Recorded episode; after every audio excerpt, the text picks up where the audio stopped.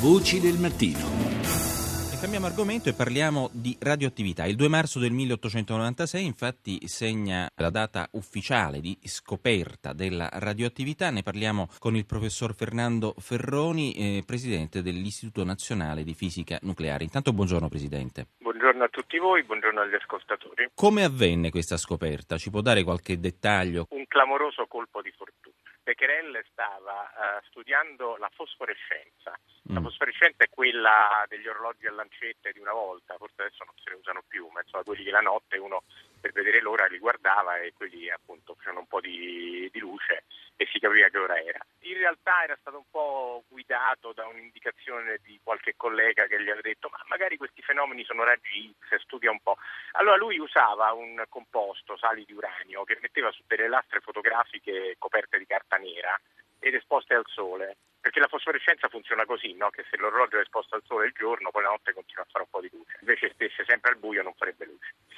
E, mm, a, a, Parigi, dove stava facendo questi esperimenti, per un certo numero di giorni il sole non apparve perché a Parigi piove spesso. E allora mise tutto in un cassetto, eh, il sale di uranio, la lastra coperta di fogli di cartone nero e se la scordò lì e poi dopo qualche giorno la tirò fuori e la lastra era impressionata come se fosse stata esposta diciamo, alla luce e quindi quei sali si fossero attivati per, eh, per il fenomeno di fluorescenza. A questo punto chiaramente diciamo, quelli non erano stati attivati di niente, quindi era una forma di radiazione ignota precedentemente e, e, lì nasce la radioattività, che poi è stata capita da Marie Curie e dal marito, eh, per carità. Sì, sì, è chiaro. Ma oggi si parla spesso della radioattività, o comunque siamo portati a parlare della radioattività in termini allarmistici o comunque preoccupati, o comunque si pensa sempre ai disastri nucleari o alle bombe atomiche, insomma c'è una mm, visione spesso negativa della radioattività, ma la radioattività mm, è presente nella nostra vita anche quotidiana di tutti i giorni. Forse, ecco, al di là del discorso dei raggi sì, X. Certo. Diciamo che abbiamo una visione incompleta della radioattività, cioè ci rendiamo conto dei mali che può provocare ma non del bene che fa. Intanto c'è un, un, aneddoto che vorrei dire, in America è ancora in vigore una legge che dice che se la bevanda alcolica non ha almeno una certa piccola percentuale di, radio, di radioattività quella bevanda non si può vendere, perché mm. vuol dire che è fatta di petrolio non è radioattivo per niente. Certo. Eh, diciamo, quello che intanto noi siamo quello che siamo perché la Terra è radioattiva. Questo è un primo punto.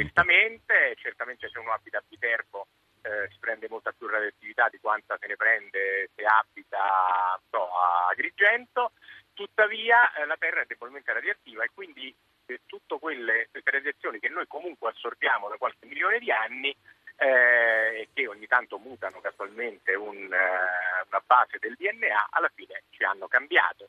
Quindi intanto noi siamo figli della radioattività, questo è il primo eh, il secondo è che noi usiamo la radioattività quando per esempio andiamo in un ospedale e ci fanno una tomografia, eh, si usano dei materiali che sono, sono radioattivi perché questi devono poter trasmettere l'informazione alla strumentazione che sta intorno al paziente. Penso per esempio produzione di fluoro 18 che si fa nei ciclotroni e che viene poi distribuita a tutti gli ospedali che poi fanno le opportune analisi. Quindi diciamo la radioattività come tante cose a questo mondo ha il bene e il male. Eh. Certo, lei giustamente ha citato Viterbo, zona vulcanica, insomma a nord del Lazio. Certo, dove le rocce certo. vulcaniche sostanzialmente certo. hanno lasciato del, esatto. dei materiali con i quali noi abbiamo costruito le case e quelle case poi diciamo, sono più radioattive di altre, no? in particolare c'è il radon. Sì, insomma, i residui dell'attività vulcanica di un tempo. Però a Viterbo non so se certamente non si vive, eh, la vita media di Viterbo non è certamente inferiore a quella di Agrigento. Senta, professore, dalla crisi petrolifera del 1973 eh, in tutti i paesi, specialmente quelli europei, si è progressivamente sostituito il petrolio e le altre fonti di idrocarburi con eh, carbone e nucleare. Pensiamo per esempio alla Francia che ha ridotto il consumo di petrolio dal 45% al 2%. L'Italia diciamo, è andata in controtendenza passando ad una dipendenza appunto del 69%. Eh, però parlare di ritorno al nucleare nel nostro paese no, è un tabù.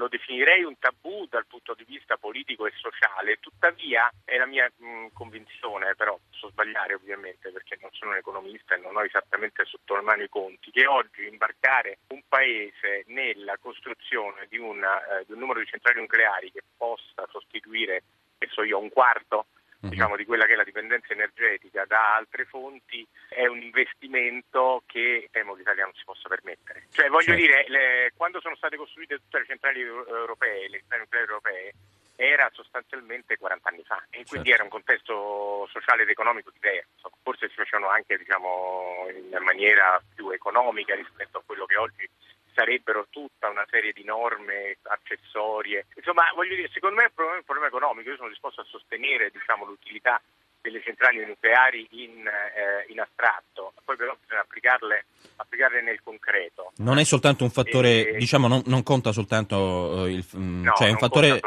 fattore fatto, psicologico, cioè il ricordo no, di Chernobyl piuttosto che di Fukushima. Il fattore, il fattore psicologico, beh, c'è Fukushima che è più recente. Il problema psicologico andrebbe superato attraverso una franca discussione, un'educazione. Però voglio dire, per esempio, la Germania, che non è un paese arretrato, di fatto ha rinunciato al nucleare e usa da una parte il solare il vento e dall'altro il carbone. Quindi mm-hmm. voglio dire, non c'è un teorema assoluto che dice nucleare o morte. Grazie, grazie al professor Ferroni per averci tenuto compagnia in questa sezione grazie, di Voce del Mattino.